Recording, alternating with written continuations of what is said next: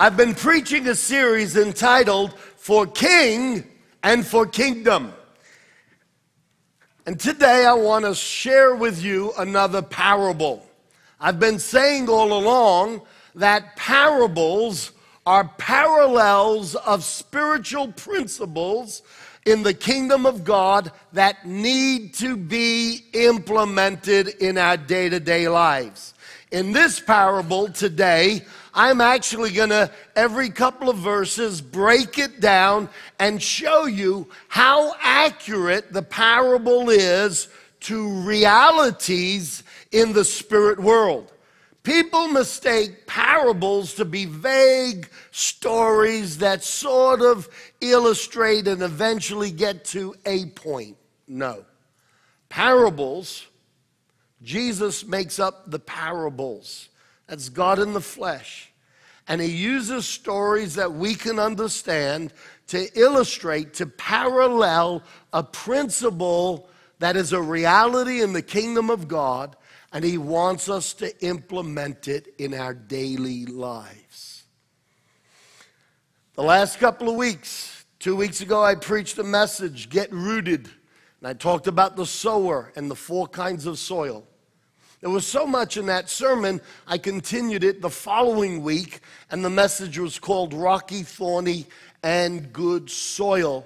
And the point of that parable was that we are the soil. We could be the pathway that doesn't receive seed. We could be the rocky soil that when the Word of God comes, we really don't put our all into it. We deal with the things of God on a superficial le- level and take the attitude that's for later, that's for eternity. And our roots get burnt from the sun, they don't go deep. And then there's the thorny ground, the weedy ground. We get caught up with this life. We see this as the big picture. How many of you know this isn't the big picture?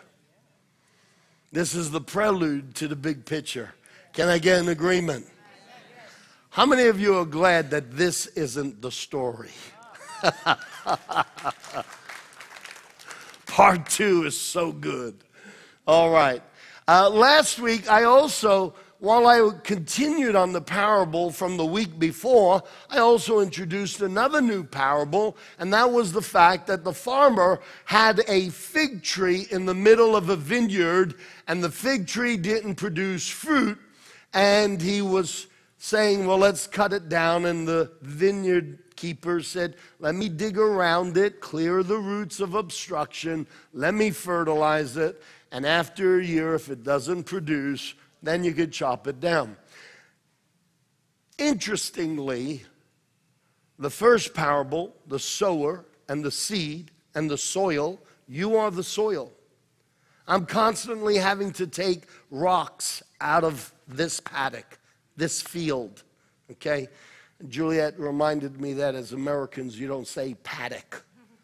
A paddock is a field that a farmer farms. I have to pull out bitter roots. Stuff happens in my life. I can take offense, and when I take offense, bitter roots grow. And so I have to constantly deal with the soil. So do you. I talk about me so that you don't feel like I'm pointing my finger at you. Most of us are like the rest of us. But in both of these parables, it's about what are you producing? The good soil, some seeds produce 30 fold, some 60, some 100. In the second parable, here's a fig tree that wasn't producing at all, and God is saying, if it doesn't produce, even after we attend to it, it's going to be cut down. So, with that in mind, let me stage the next parable. We're going to read from Luke 19, verse 11 to 26. And while they were listening to this, he went on to tell them a parable because he was near Jerusalem and the people thought that the kingdom of God was going to appear at once. And he said, A man of noble birth went to a distant country to have himself appointed king and then to return. Let me break this down. It's very important that we understand the parallel. what Jesus is saying because it parallels spiritual truths. So here's a noble man born, uh, and he goes to a distant country to have himself appointed king, and then he returns. This is talking about Jesus Christ coming from heaven, royalty. God in the flesh came to a distant country, came to earth, and he came to set up the kingdom of God, and he is the king of that kingdom. And then he returns. Now, just to prove that theologically, I'm not putting my own interpretation in there. Let's look at a couple of other scriptures. For example, the book of Revelation starts, and in chapter 1, as soon as we get to the fifth verse, and by the way, the book of Revelation is called the revelation of Jesus Christ. Most people think that the book of Revelation is a chronological map uh, line to tell us what's going to happen in the end. More than anything, the book of Revelation reveals that Jesus Christ is the Alpha and the Omega. He's the King of Kings and the Lord of Lords. And it reveals the triumph that he's going to bring. But nonetheless, let me read Revelations chapter 1, verse 5. And from Jesus Christ, who is the faithful witness, the firstborn from the dead, and the ruler of the kings of earth. Jesus is telling a parable. A noble man came and went to a distant country to be made king. And then he goes back I'm setting the stage for the parable so that you will see the parallels with spiritual realities. Are you all with me? Yes. All right. Here's another scripture in Revelation chapter 17. It says, These shall make war with the Lamb. Jesus is the Lamb of God. When John the Baptist saw Jesus coming to be baptized, John said to the people, Behold, this is the Lamb of God. Lambs in Jewish culture were the item of sacrifice. The, shed, the blood was shed from an innocent lamb to make atonement for our sins and the things we did wrong. And John the Baptist says, Behold the Lamb of God. That was Jesus. And it says here, These will make war with the Lamb, with Jesus, and the Lamb will overcome them, for he is Lord of lords and King of kings. And they that are with him are called and are chosen and are faithful. Are you with him today? How many of you are with Jesus? The Bible calls you called, chosen, and faithful. Now, if we were to put this understanding and put verse 12 into modern English, it would read like this He said, The Son of God left heaven, came to earth to have himself appointed king, and then he will return to heaven again. That sets the stage. The parable is already paralleling spiritual truths a nobleman went to a distant country to be made king and then return. Verse 13. So he called 10 of his servants and he gave them 10 minas. Put this to work, he said, until I come back. So this nobleman comes to earth to be made king. He returns, but then he's going to come back. Do you see the parallel? Jesus is coming back again.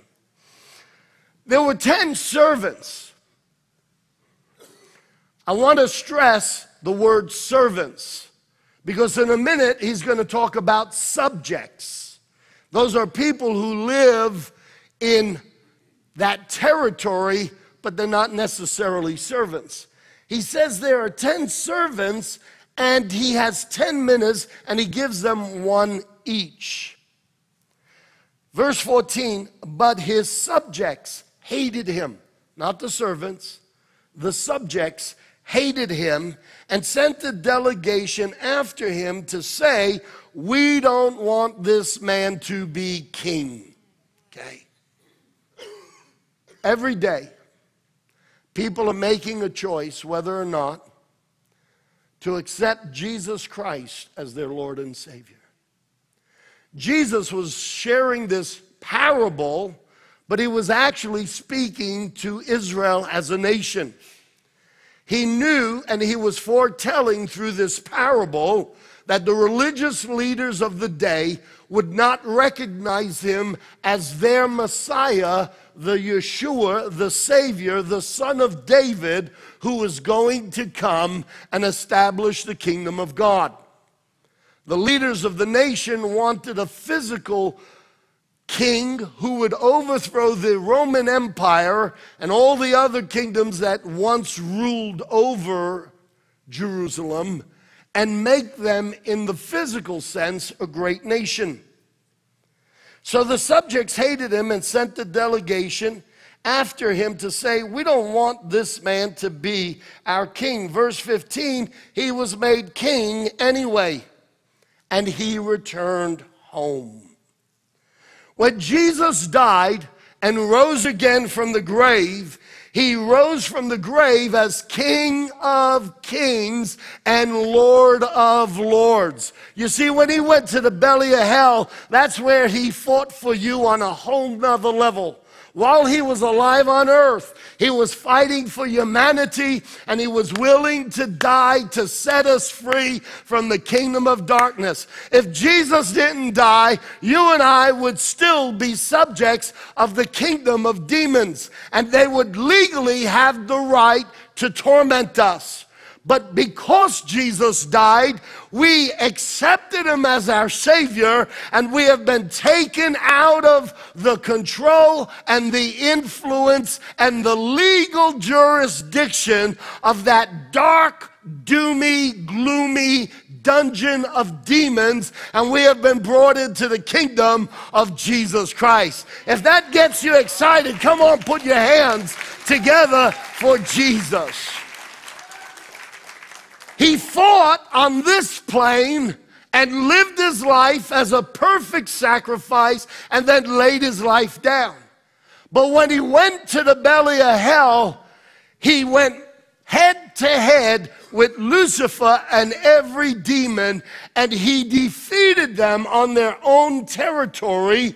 And the Bible says that the spirit of cancer, the spirit of arthritis, the spirit of torment, the spirit of fear. Every demon had to acknowledge that the Son of God was King of kings and Lord of lords. And when he rose from the grave, he rose having taken the crown off of all of those demonic rulers so that you and I would now have a king that is greater and none of those warlords have the right to dominate us.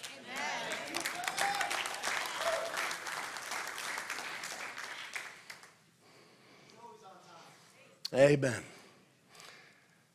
As we keep reading, it says, next verse, he sent for the servants to whom he had given the money in order to find out what they had gained with it. So we just read uh, parables in the last two weeks of a field, your field, seed is sown. Will it produce 30 fold, 60 fold, 100 fold? Some are fields and the seed grows, but your concerns and your desire and your keenness to gather as much as you can in this world starts to choke out the life of the seed of God's word. And instead of producing for the kingdom, you get drowned out and choked out by the world.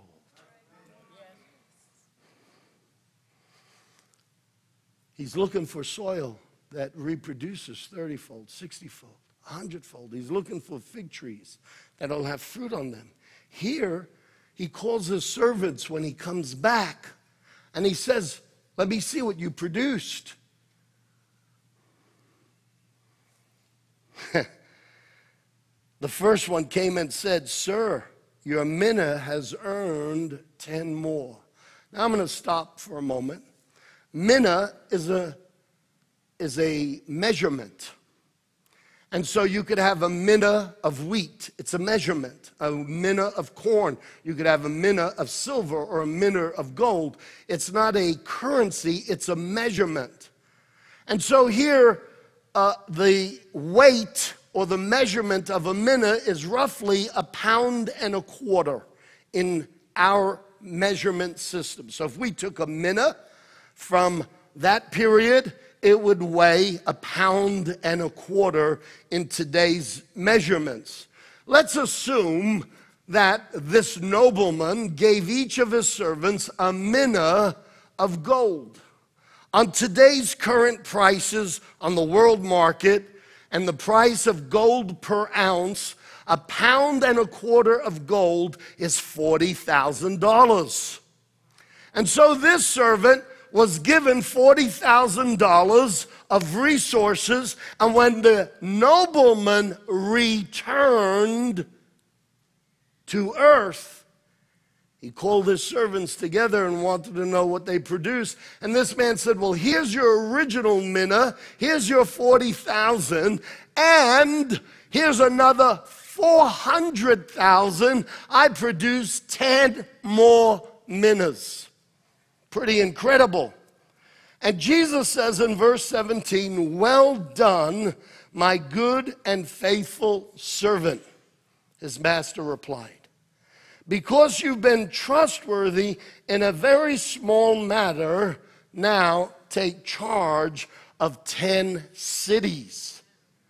The second one came and said, Sir, your mina has earned five more.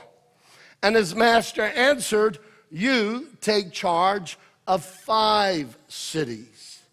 Now, this is where often we read a parable and we see language that we don't understand, and we say, well, that's figuratively. The parable isn't really paralleling an exact replica or truth, he's just speaking loosely. And this is where I want to break that religious fallacy because so many times, for the mere fact that a parable is meant to parallel a principle of the kingdom of God and be implemented into daily life, the devil wants to sabotage it and put parables in the category of, oh, well, that was just a little story. No, it's not a little story. Jesus is preaching principles. Principles you and I need to understand because the kingdom of God is here and the kingdom of God is now. And as we understand the parables that are principles, we can get our lives into agreement with how the kingdom of God works.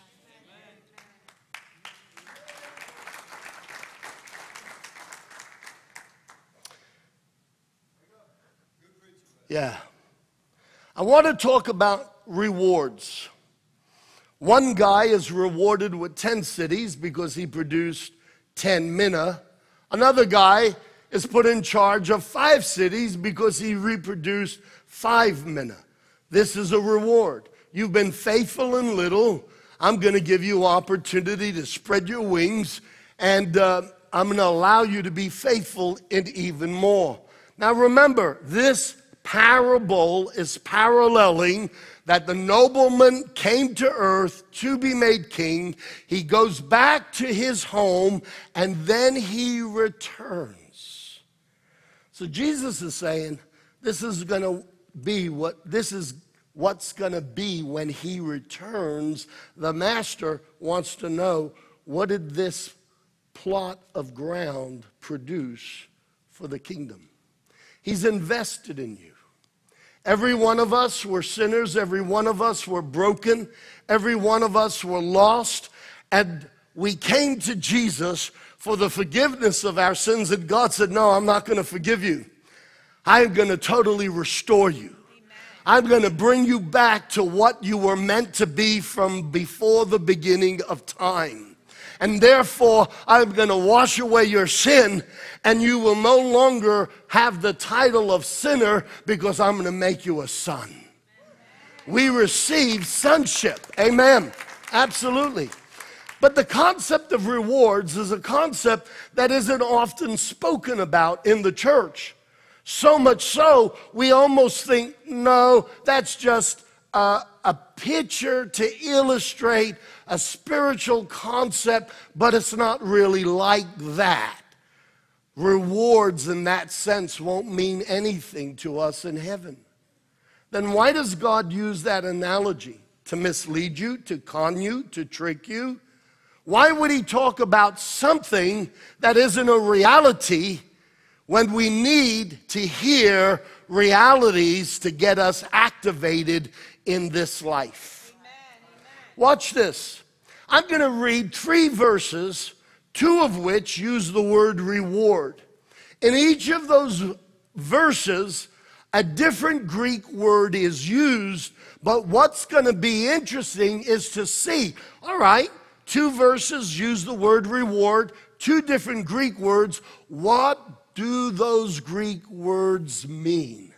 And then I'm going to read you a third verse where it talks about treasure in heaven. Uh, and we're going to look at what that word treasure means in the Greek. So here's the first verse. In Matthew 16, verse 27, Jesus says, for the Son of Man is going to come in his Father's glory and with his angels, and then he will reward each person according to what they have done. Now, this is a different chapter, a different sermon. Stop. Jesus is telling us exactly what he's saying in the parable. The Son when the Son comes in his Father's glory and with the angels, that's the, at the end of this age when Jesus comes again and we are caught up with him. Okay? And here, Jesus is saying, when I come back in my Father's glory and with my Father's angels, then I will reward each person according to what they've done, just like the nobleman. He came here, he was made king, he went home, then he comes back and calls his servants and says, What did you do with what I've invested in you? What have you done with your life? What has your field produced? What did you do with my saving grace? How many of you are getting this? The word reward in this verse is the word apodidomi. It's two Greek words. Apo means to give, and didomi means payment, recompense, reward. Payment, recompense, reward. When you get paid your wages at the end of the week, that is recompense for the work and the effort that you put in. You are recompensed. In fact, when you go job hunting, one of the things you want to know is what is my recompense going to be? What is my hourly rate? How many hours can I work? What are you going to pay me for my life? Jesus is going to ask you, What did you produce for my life? I gave up my life so that you can be a son of God, a child of God, a co heir with me in eternity. You came to me broken. You came to me a sinner. You came to me totally lost. And I chose to love you. I shed my blood, and every drop cost me my life. I invested me in you. When I come back, I'm going to ask you, what did you produce with what I put inside of you? Mm. Here's another verse. The Apostle Paul is writing to the church at Corinth, and he says in 1 Corinthians chapter 3, verse 10 to 15, By the grace that God has given me, I have laid a foundation as a wise builder. and someone else is building on it. The Apostle Paul was a teacher of the law, he was a master theologian. And it's interesting that as a Jew, initially, he was persecuting all these Jews who were running after this new Messiah. In fact, he was so zealous, he was so convinced he was doing God a favor, he made it his top priority to rid Israel of these fanatics who are chasing after this would be king. Remember, the religious leaders rejected Jesus. Okay? Paul gets a one on one visitation from God and he gets converted. He says, I have laid a good foundation. He says, as a wise builder, but someone else is building on it. Do you know two thirds of the New Testament is laid out by the Apostle Paul? God took this theologian, a master of Old Testament law, and then Christ revealed himself to him and Paul, with the giftings that were in him, took the Old Testament and took the revelation of Christ and started translating, and he built a bridge from the Old to the New. And what he did was he laid a foundation. Preaching Christ, he laid a theological foundation for the church of Jesus Christ. We take his epistles, we learn, we read, and we activate. And Paul says he laid a foundation, but others are building on it. You have a foundation in you, it's Jesus Christ, and you have the teachings that Paul has laid out, and you read the Word of God, and now you build your life, and you build your life, and you build yours. Alexa, you're building yours. Isaac, you're building yours. Every one of us are building on a foundation that the Apostle Paul laid. Jesus is the foundation, but Paul gives us the foundation of doctrine and teaching for the church. Now, watch this. Each one should build with care. As you devour the Word of God, as the Word of God is broken down for you here Sunday after Sunday. When you eat it and you regurgitate, what do you do with the energy that that food has brought to your body? Do you sit in front of a video game and play videos for 14 hours? You see, when you eat in the physical sense, it's energy. You eat because your body needs energy. And the question is with the harvest of the groceries that you consumed in your last meal, your body will convert it to energy. What did you do with that energy? And God's going to say to you, I have given you my word and you have read it, hopefully. And as you've consumed that meal, what have you done with the energy that that meal has produced in you? Did you get absorbed in the things of the world? Did you lose your focus? Did your retirement and your hedge fund distract you and you became more concerned and more involved with what the world has to offer?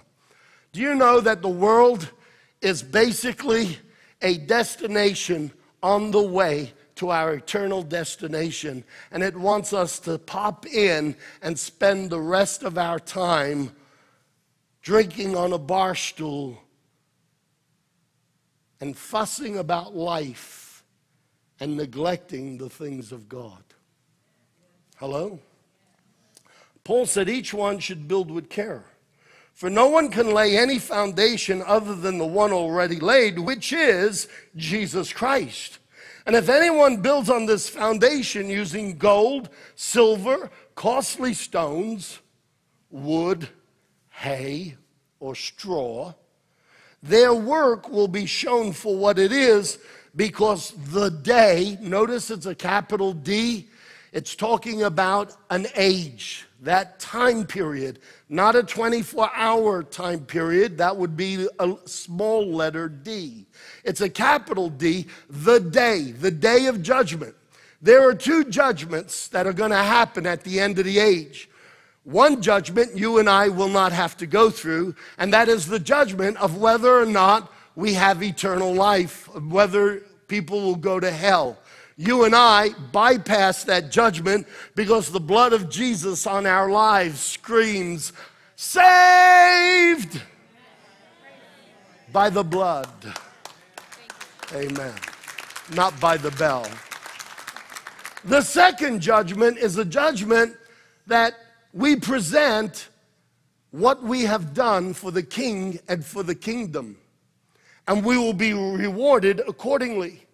And so Paul says, if anyone builds on this foundation using gold, silver, costly stone, wood, hay, or straw, their work will be shown for what it is because the day will bring it to light. It will be revealed with fire, and the fire will test the quality of each person's work. If what has been built survives, the builder will receive a reward. If it's burned up, the builder will suffer loss, but yet will be saved, even though, even though only as one escaping through the flames. So Paul's saying the foundation is Jesus. What are you building on with your life? If Jesus is the foundation, what kind of house are you building? Are you building a house that's full of worldly cares? Are you building a house that's going to take care of your retirement here on earth?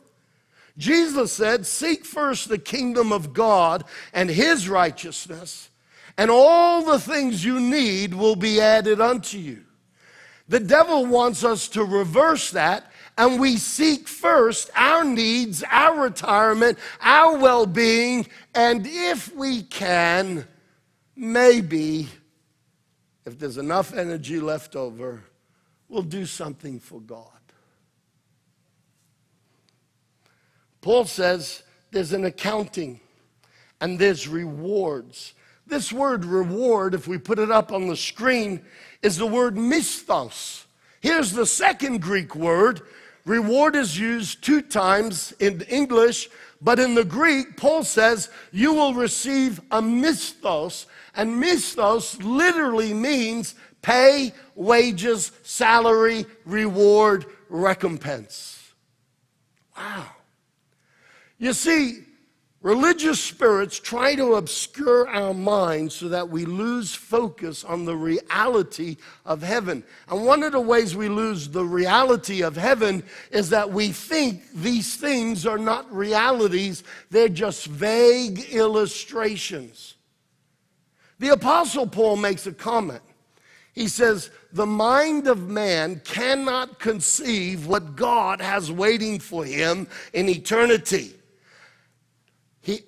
No, the mind of man cannot see, conceive.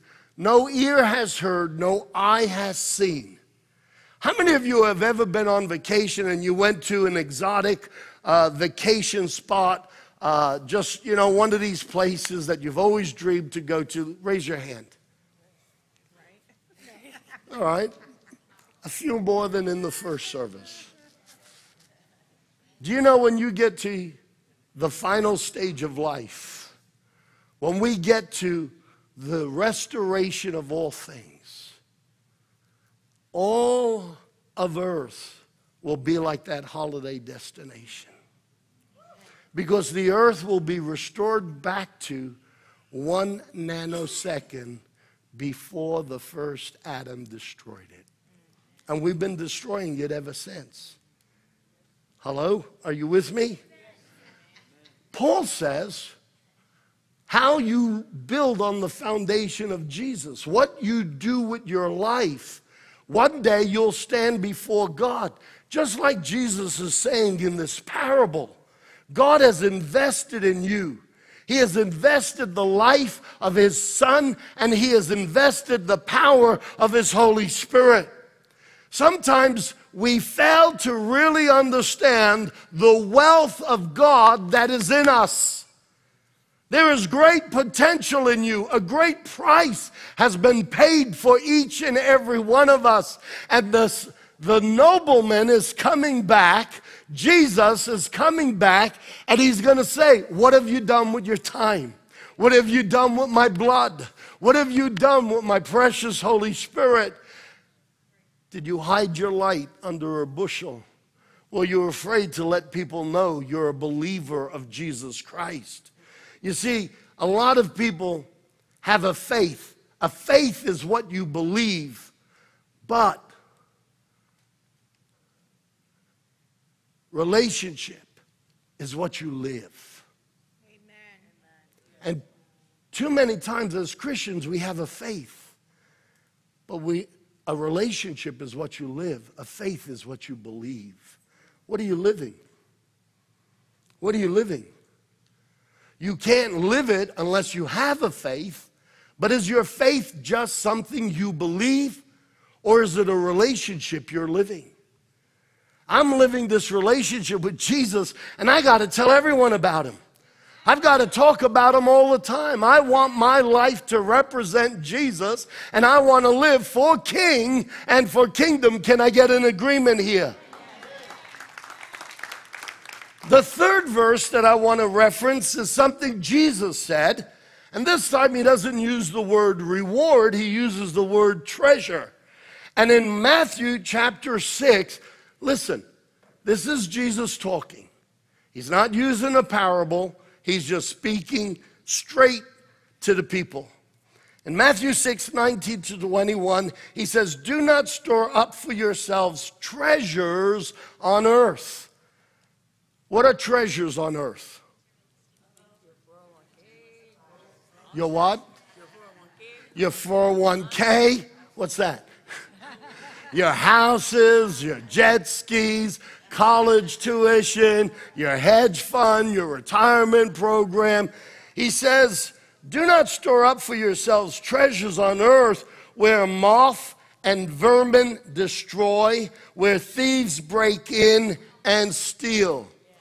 You know, I was here at uh, 5:30. I was getting ready to go home yesterday. I was back here at uh, 8 o'clock. Anyway, at 5:30, I'm got my back to the corner. I'm opening the car door, and all of a sudden I hear the screeching of tires, and I hear the crashing of metal, and then the shattering of glass. And I turn around, and I see two cars had just crashed, and one of them jumped the curb and uh, smashed into one of our palm trees out the front. We're good farmers. The roots go deep and wide. And so the palm tree didn't fall over. Thank God no one was hurt. I went out to talk to the guys. I called 911. And uh, the guy in the car that hit the palm tree had a brand new vehicle destroyed. And when he got out of the car, he was very happy. He was very unhappy.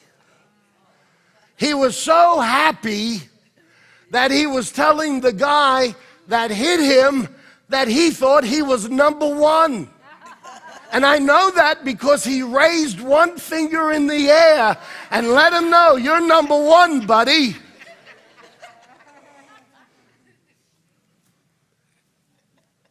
Jesus said, we get so fussed and so absorbed in building a life here where rust will destroy, uh, uh, where, where moth and vermin destroy, where thieves break in and steal. Now, watch what he says. One minute he's talking about treasures here. Same context. He's not schizo. He's not all over the place. Same context. Watch what he does. He says, instead of building your treasures here, store up for yourselves treasures in heaven where moth and vermin do not destroy, where thieves do not break in and steal. For where your treasure is, that's where your heart will be. The word treasure in the Greek here is the word thesaurus. And what it means, it comes from the Greek word me, a deposit of wealth. Literally and figuratively, it is a treasure. Jesus said, start sending your money up ahead of you. Start pouring rewards into your future. Isn't it interesting that Jesus will come back and say, What did you do with the investment I put into your life? How many of you here are born again? How many of you have asked Jesus into your heart? Look at me while your hand's up. Keep your hand up. If your hand is up, God has invested in you. Alana, He's invested in you. Christian, He has invested in you. He has invested in you. He wants to know what are you going to produce with your life. I want to assure you, you put your hands down now. God has a phenomenal reward package. Eye has not seen, ear has not heard, and the mind of man cannot conceive. I think the human mind is pretty creative. I think the human mind is very imaginative. Have you ever seen some of those fantastic resorts? Have you ever seen some of the buildings and the architecture in Dubai? Have you ever seen the skyscrapers and the holiday hotels in Singapore? Just amazing. But that's what we do here. We've sent a rover all the way to Mars and it's taking pictures and it's taking video and it's drilling into the rock and collecting samples and it brings stuff back. Guys, the mind of man is the mind of man is pretty imaginative, pretty creative, pretty out there, and yet God says man's mind can't begin to imagine what I have in store for them in the future. Rewards. It's a concept we don't often talk about in the church. And if we do, we try to spiritualize it. And you know what? We spiritualize it because the devil is a thief. He's got to steal on every level.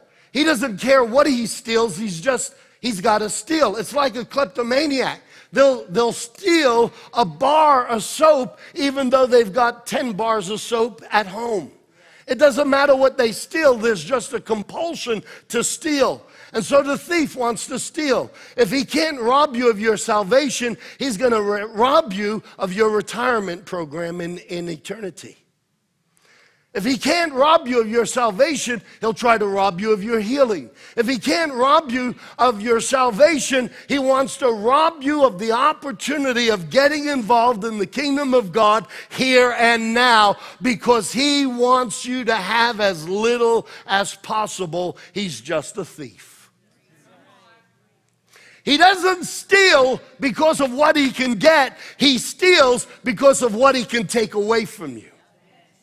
It's not what he can get for himself because anything he steals from you will never be to his benefit. No, this thief is worse than the common thief because he wants to steal from you just so that you go out. He is a tormentor, he is the spirit of misery. He just wants you to lose out.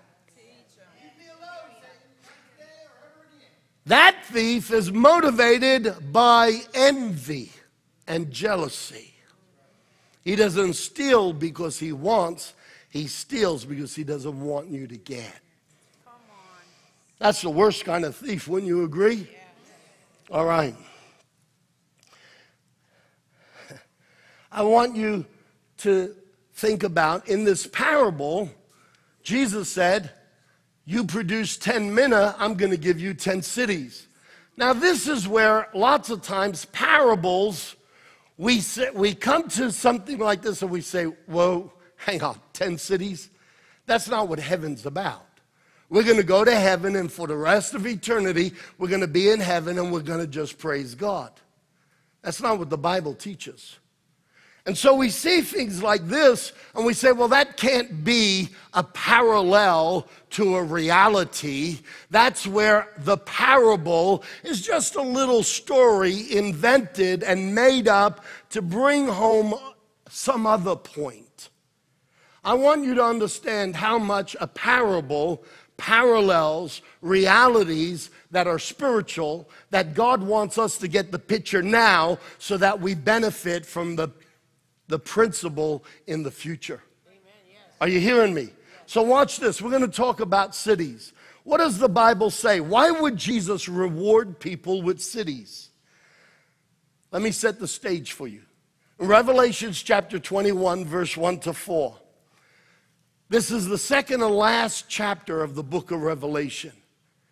The devil has been thrown in the lake of fire. The last enemy, the Bible says the last enemy to be dealt with is death. The law of sin and death, the law of entropy. There isn't a thing in this world that left to its own device won't start to deteriorate. Everything, the law the order of this age is that everything will deteriorate unless you keep propping it up, renewing it, repainting it, restoring it. The law, it's a scientific fact, entropy. Energy will degenerate and it will eventually dissipate. Everything breaks down. The last enemy to be dealt with is death. That's the law of sin and death. And God will throw it in hell. Watch this Revelations 21, verse 1 to 4. Then I saw a new heaven and a new earth. For the first heaven and the first earth had passed away. Why is there a first heaven? I thought there was only one. The Apostle Paul says, I was caught up into the third heaven. That's where he saw God. The third heaven is where God is. The first heaven is the atmosphere immediately around the earth. Why will he get rid of the first heaven and the earth? It says, a new heaven and a new earth. I saw a new heaven and a new earth, for the first heaven and the first earth had passed away. You see, we understand the concept of ecology. We understand the problem of pollution. And I'm not going to get into a political debate here, and I'm going to avoid murky waters. But I think we could all agree there is a thing called pollution. How far, how wide, and what effect it actually has, we're not going to debate that here. I'm not even pinch, pitching a tent. But I will say that we understand that there is pollution.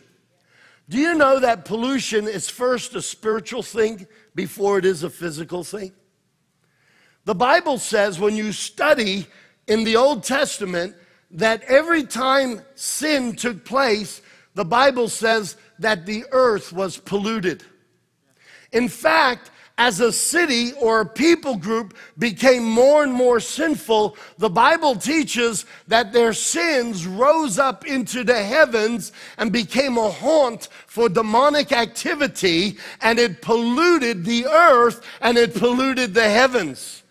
So, the policy or the concept of ecology is first a spiritual concept because we are spiritually broken and fallen, we not only have polluted the earth spiritually through sin and abominations and the blood of innocent people and the blood of innocent children, but now, as people who start from the spirit realm, we pollute the spiritual world, we pollute the spiritual earth, and then we do it physically as well. Sin creates pollution. And sin will fill up to the heavens. In the book of Revelation, it talks about the city of Babylon falling, and it says, Her sins have filled the heavens. The first heavens, immediately around the earth, is where demons habitate. Jesus referred to Satan and he said, The prince of this world, the prince of the air is coming. You see, earth has been so polluted spiritually through the taking of innocent lives, the taking of life in general, through lies, through deceit, through the breaking of God's laws. It's not just sin. When God sees, He sees a haze over the earth. And it's not the brown haze of human pollution, it's the haze of sin. Hello? And so there will be a new earth, and the first heaven will pass away, and there'll be a new heaven. You see, the blood of Jesus is going to restore everything that became broken through the fall of the first Adam. When salvation reaches its completion, you are saved right now. You're going to your sins are forgiven and you are going to have an eternity with God. But salvation in God's concept isn't just the forgiving of your sins. Salvation in God's concept is restoring everything that was broken and messed up by the fall of the first Adam. Jesus talks about the renewal of all things. He talks about the restoration of all things. Our salvation is made complete when Jesus comes back and a new heaven and a new earth is made, and this place is absolutely transformed. How many of you are coming back for part two? Death won't be here, decay won't be here, nothing will break down, your body won't age. Aging is part of the death process. Arthritis won't be here. Yay! Rigor mortis won't be here. Yay. No more sorrow, no more tears, no more heartache. The lion will lay down with the lamb. A child will be able to play at a cobra's nest and there'll never be fear of being bit. Why? Because the disorder of the demonic world has been replaced by the divine order of God's world. All of earth will come back into harmony with the intention of the Creator. How it was before the fall, it will be at the end. And that is the complete picture of salvation. You know, the Bible says that when we are resurrected, your body will be raised from the grave, and it says you will receive a glorified body. That's part of your salvation. You see, we talk about salvation only as the forgiveness of sin and getting a ticket to heaven. But every time you get healed, you're saved. Every time you're in a crisis and you cry out to God, your Savior comes and He intervenes in your crisis. He's a Savior and He rescued you. He saves you.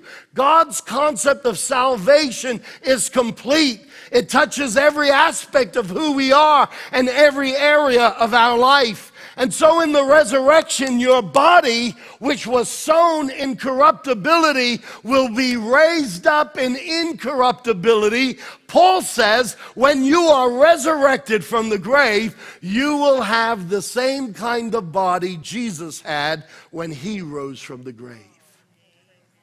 When Jesus rose from the grave, he sat at a table with the disciples and he broke bread. And then he got up and he walked through a wall. Do you know why? When everything is restored back to before the fall, the laws of nature and the laws of this earth don't constrain the sons of God. Man wasn't made for the Sabbath. Man wasn't made for the laws of the earth to rule him.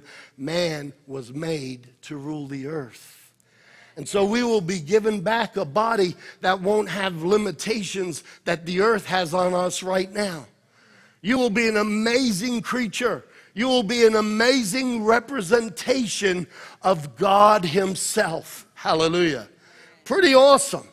This salvation goes beyond just my sins being forgiven. I am going to inherit a whole new world, and the Bible says there will be a new order. Why? Because the old order of things will have passed away.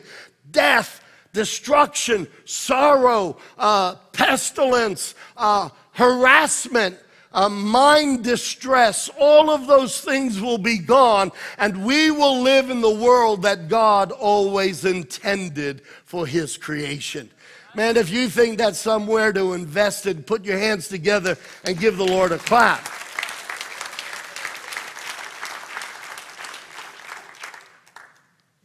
I saw a new heaven and a new earth, for the first heaven and the first earth had passed away. There was no longer any sea. I saw the holy city, the new Jerusalem, coming down out of heaven from, from God, prepared as a bride, beautifully dressed for her husband. And I heard a loud voice from the throne saying, Look, God's dwelling place is now among the people, and he will dwell with them. They will be his people, and God himself will be with them, and he will be their God. He will wipe away every tear from their eyes. There will be no more death, no mourning, no crying, no pain, for the old order of things has passed away. Demonic disorder will be thrown in the lake of fire, and divine order will come back to the earth. The earth will be made renewed. I don't have time to prove it from the Greek or from scripture theologically, but the earth will be totally re- regenerated. It will be made new. And the first heavens that were polluted by human sin and by demonic activity will be wiped clean, and the heavens, the cosmos around the earth, will be sanctified. It'll have a clean smell again. Watch this the first heaven and the third heaven will reunite the way they were before the fall. If you read your Bible in the book of Genesis, it was normal for God to walk in the garden in the cool of the day. When Adam and Eve heard him coming, it wasn't a strange sound, it wasn't a new sound, it was a familiar sound. You see, the, the heavens were once united but sin will separate. And as the earth and the first heavens became polluted, God had to take his holy presence and distance it. But in Revelation 21, at the end of all ages, when our salvation is complete, even the Jerusalem that was supposed to be a new Jerusalem, the Jerusalem that was always supposed to be, will come down out of heaven and will plant itself, and it'll be bigger and wider and better than the present Jerusalem. The new Jerusalem is a hundred, uh, no, not a hundred, 1,500 miles wide, 1,500 miles long, and 1,500 miles high. The New Jerusalem will come back to earth and God will dwell on the earth. Watch this, same chapter, chapter 21, verse 22 to 26. And John's looking at all this. He's watching the video from the future. I did not see a temple in the city because the Lord God Almighty and the Lamb are the temple. The city doesn't need the sun or the moon to shine on it, for the glory of God gives it light and the Lamb is its lamp. Now, watch, listen. The nations will walk by its light. Nations are going to be restored. Not only will the earth be restored, nations will be restored. What's your nationality, Candy? Spain. You're Spanish, from Spain. The nation of Spain will be brought back to its original design and destiny before fallen man messed it up. There will be a Spain. It says the nations will walk by its light. What's your nationality, Kejon? Dutch. You're Dutch. So your nation and your people group, everyone look at me. Do you know that God is the God of diversity? It was always his design for all of these nations to exist, all these different shades of color.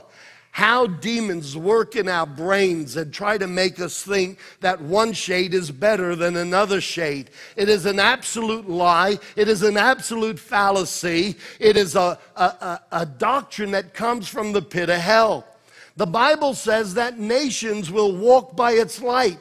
You, as a people group, are so important, and your heritage is so important that God wants to save your people group. God wants to save the geographical location of your nation. He wants to revive and restore your culture and wants to bring it back into divine order. Somebody say, What a great idea!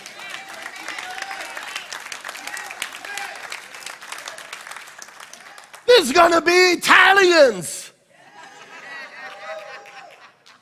There's going to be Irish people. There's going to be Arab people, Indian people, every tongue, every tribe, and every nation will worship Jesus Christ as King of Kings and Lord of Lords. Let's hear a little bit of it right now.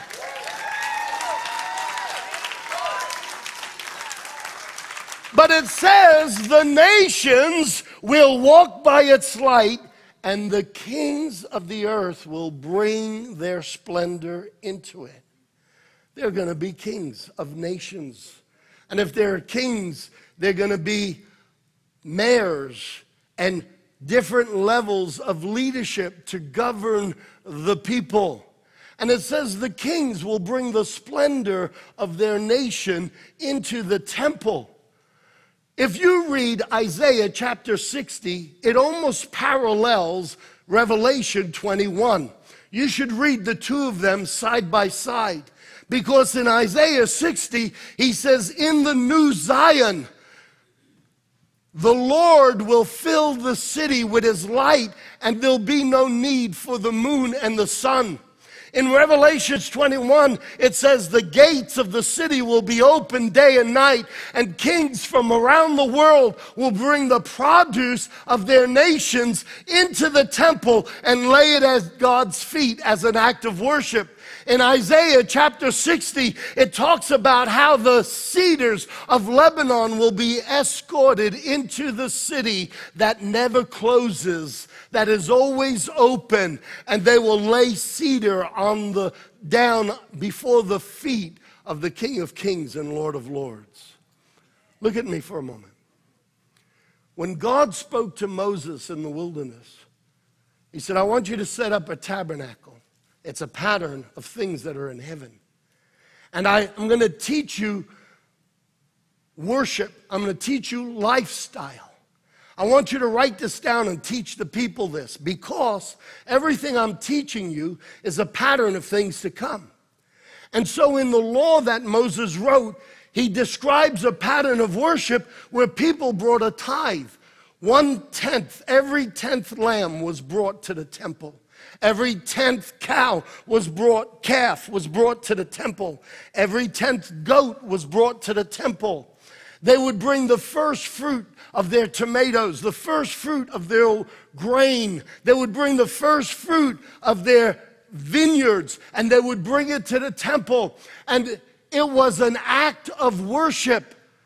It was an act of worship. And here in Revelations 21, at the end of the age, we're going to see people groups coming into the, the New Jerusalem, 1,500 miles squared and 1,500 miles high.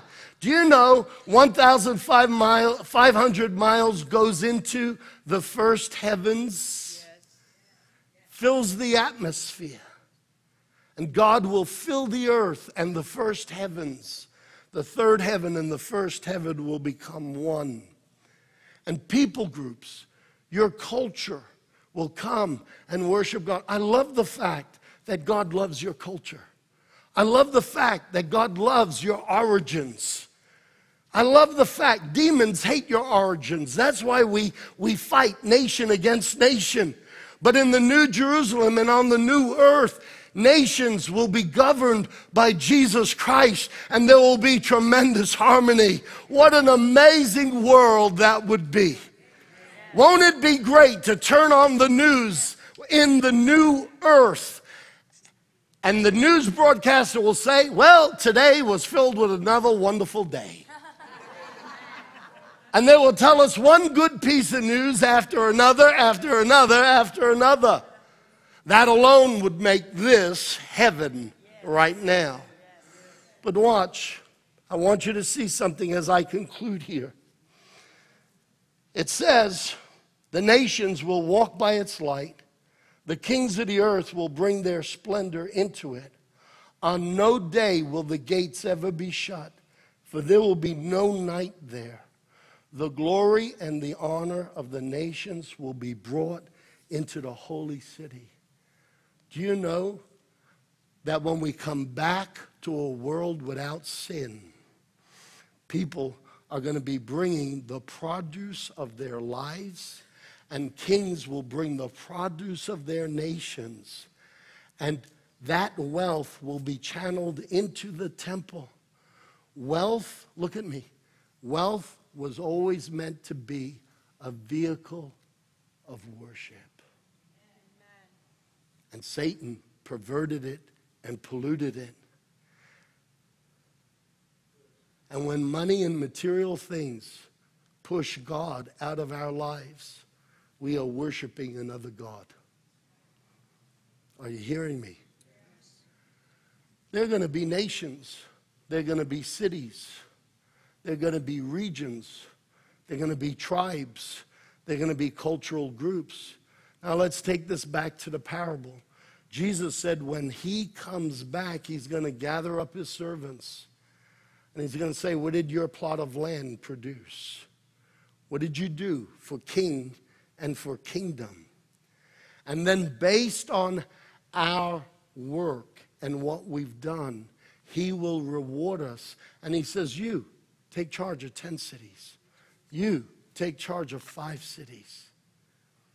The parable ends with the picture of another servant. Verse 20 Then another servant came and said, Sir, here's your mina. I kept it laid away in a piece of cloth. I was afraid of you because you are a hard man. You take out what you did not put in, and you reap what you didn't sow.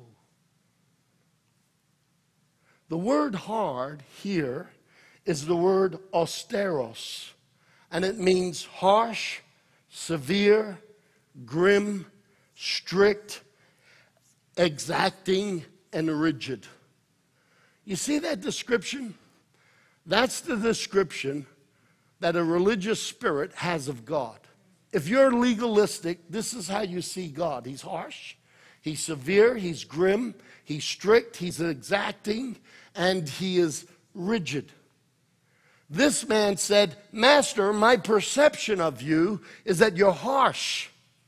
The devil is constantly messing with church doctrine and trying to present God as a God who's waiting for you to mess up, screw up, so he can beat the bejeebas out of you. I got to choose my words carefully. The thief wants to steal from you the real image of what God is like. Somebody who's harsh, somebody who's strict, someone who's grim. If in your mind, if that's your perception of God, are you going to want to run to him the first time you make a mistake? No, you're not. See, it's part of a demonic plan. If the devil can get you to trip, he sure doesn't want you to run back to your father. So he fills our religious mind with pictures of God that says, God is angry at you now. Oh my goodness, you're screwed up. What a mess. God is going to get you. No. This servant had the nobleman invest in his life, and he had a wrong picture of the nobleman. And you know what the nobleman said? Watch this. His master replied, I am going to judge you by your own words, you wicked servant. You knew, did you, that I'm a hard man? That's how you perceive me? I will judge you based on how you have judged me. You see, this servant said, I know you reap where you don't sow. You make things happen. He recognized the miraculous aspect of his master. but he couldn't believe that that master would allow his miraculous power to work in his own life.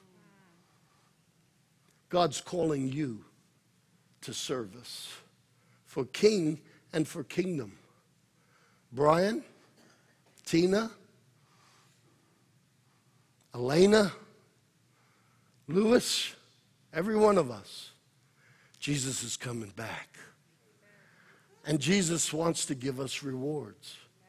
Paul says, God is a rewarder of those who diligently seek him. He's a rewarder. He's a rewarder. He's a rewarder. What a happy picture. What a good picture. God wants to bless us over and over and over again. That's why Paul says the mind of man can't conceive. The eye has never seen, the ear has never heard. Even what we've written down in the book, Paul is saying, barely scratches the surface. You are going to be brought back to the renewal of all things, and you will finally live the picture that God always intended. A world without war, a world without broken relationships, a world without disappointment, a world where there's a change of order and the disorder of demons will be exchanged and the divine order of God will fill the earth. Amen. Praise God. Who wants to be there? Listen to me as I close this morning. Jesus has invested in your life. What have you invested in the kingdom of God? Hear me, I'm going to say it again. Jesus has invested in your life. If you're born again, put your hand up. Repeat after me. Keep your hand up. Jesus, Jesus has, invested in me. has invested in me. Now put your hand down. The point of this message is when he returns, he will say, What have you invested in my kingdom? I want to tell you, don't be afraid. Jesus said, Seek first my kingdom and all the stuff you need will be added unto you. As you make God's business your business, God will make your business his business. Amen. When we invest in the kingdom of God eh, with our time, what am I saying? Be a witness everywhere you go. Amen. Be a preacher. You don't have to know scripture. Tell your story. Tell your story. Tell your has Jesus done anything for you? Tell your story. Tell your story. The more we tell our story, the more we share the gospel, the more we serve in the church, the more we, we work together, the more we bring the tithes and the offering, the more that we invest in the kingdom of God, the more God will give back to us, pressed down, shaken together, and running out all over the place. Amen. I want you to stand with me.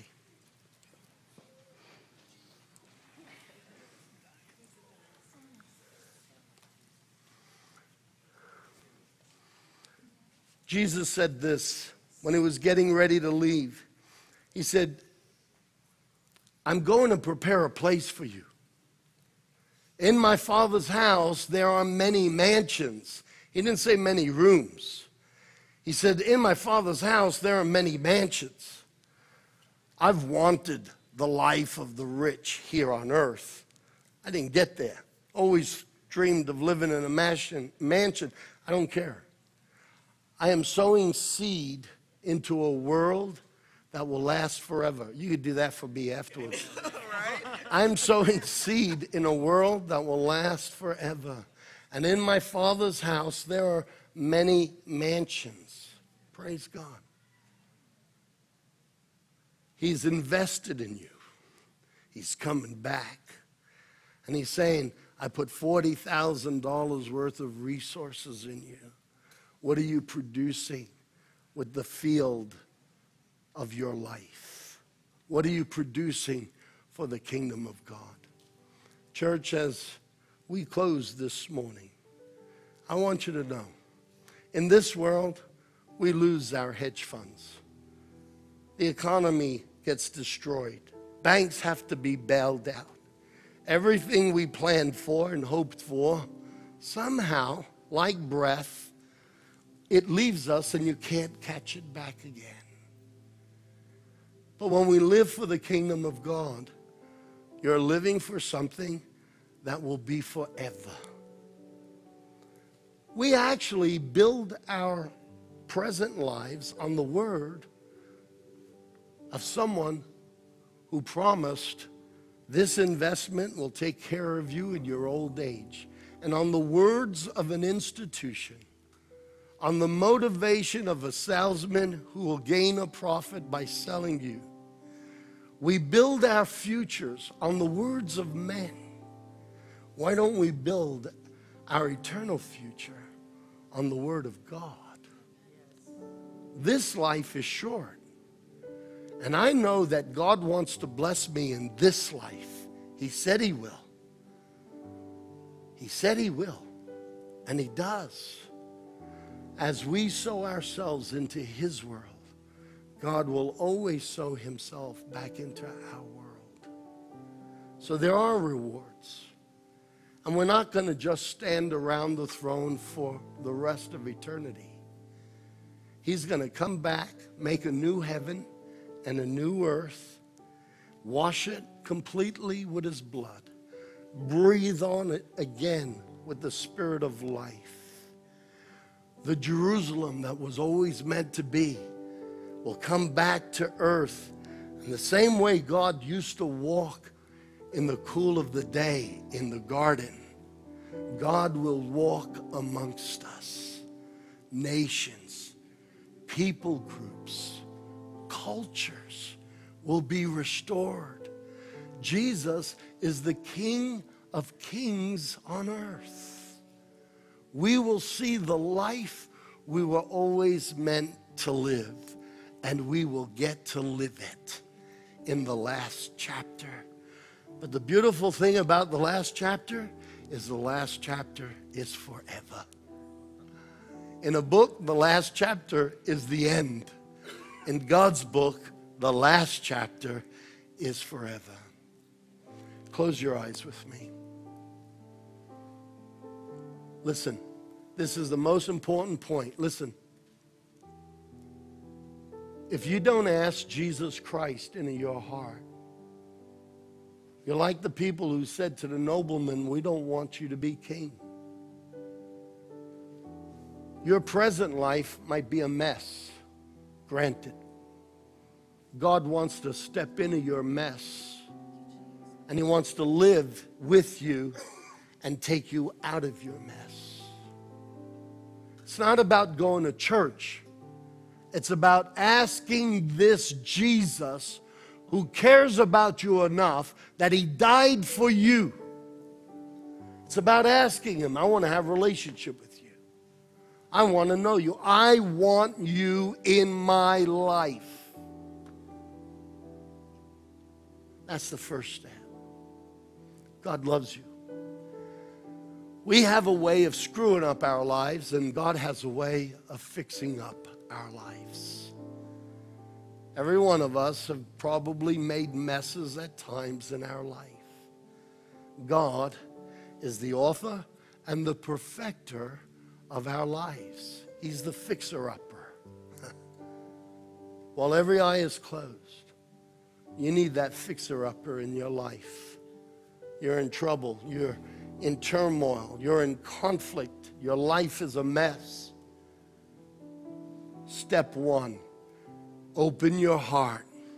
Don't be the ground that doesn't receive the soil. Come on, open your heart. It's time to say yes to Jesus Christ. If you have never asked Christ into your heart while every eye is closed, be a person of conviction for a change. Don't care what everybody else thinks. Put your hand up and say, I want to accept Jesus Christ. Come on, right now. Thank you. I see that hand. God bless you. You can put it down. Who else wants to say yes to Jesus today? He died for you. He wants to live with you.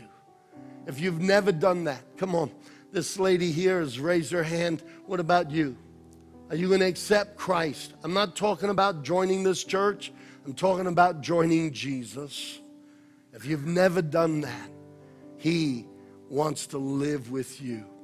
Would you raise your hand? Okay.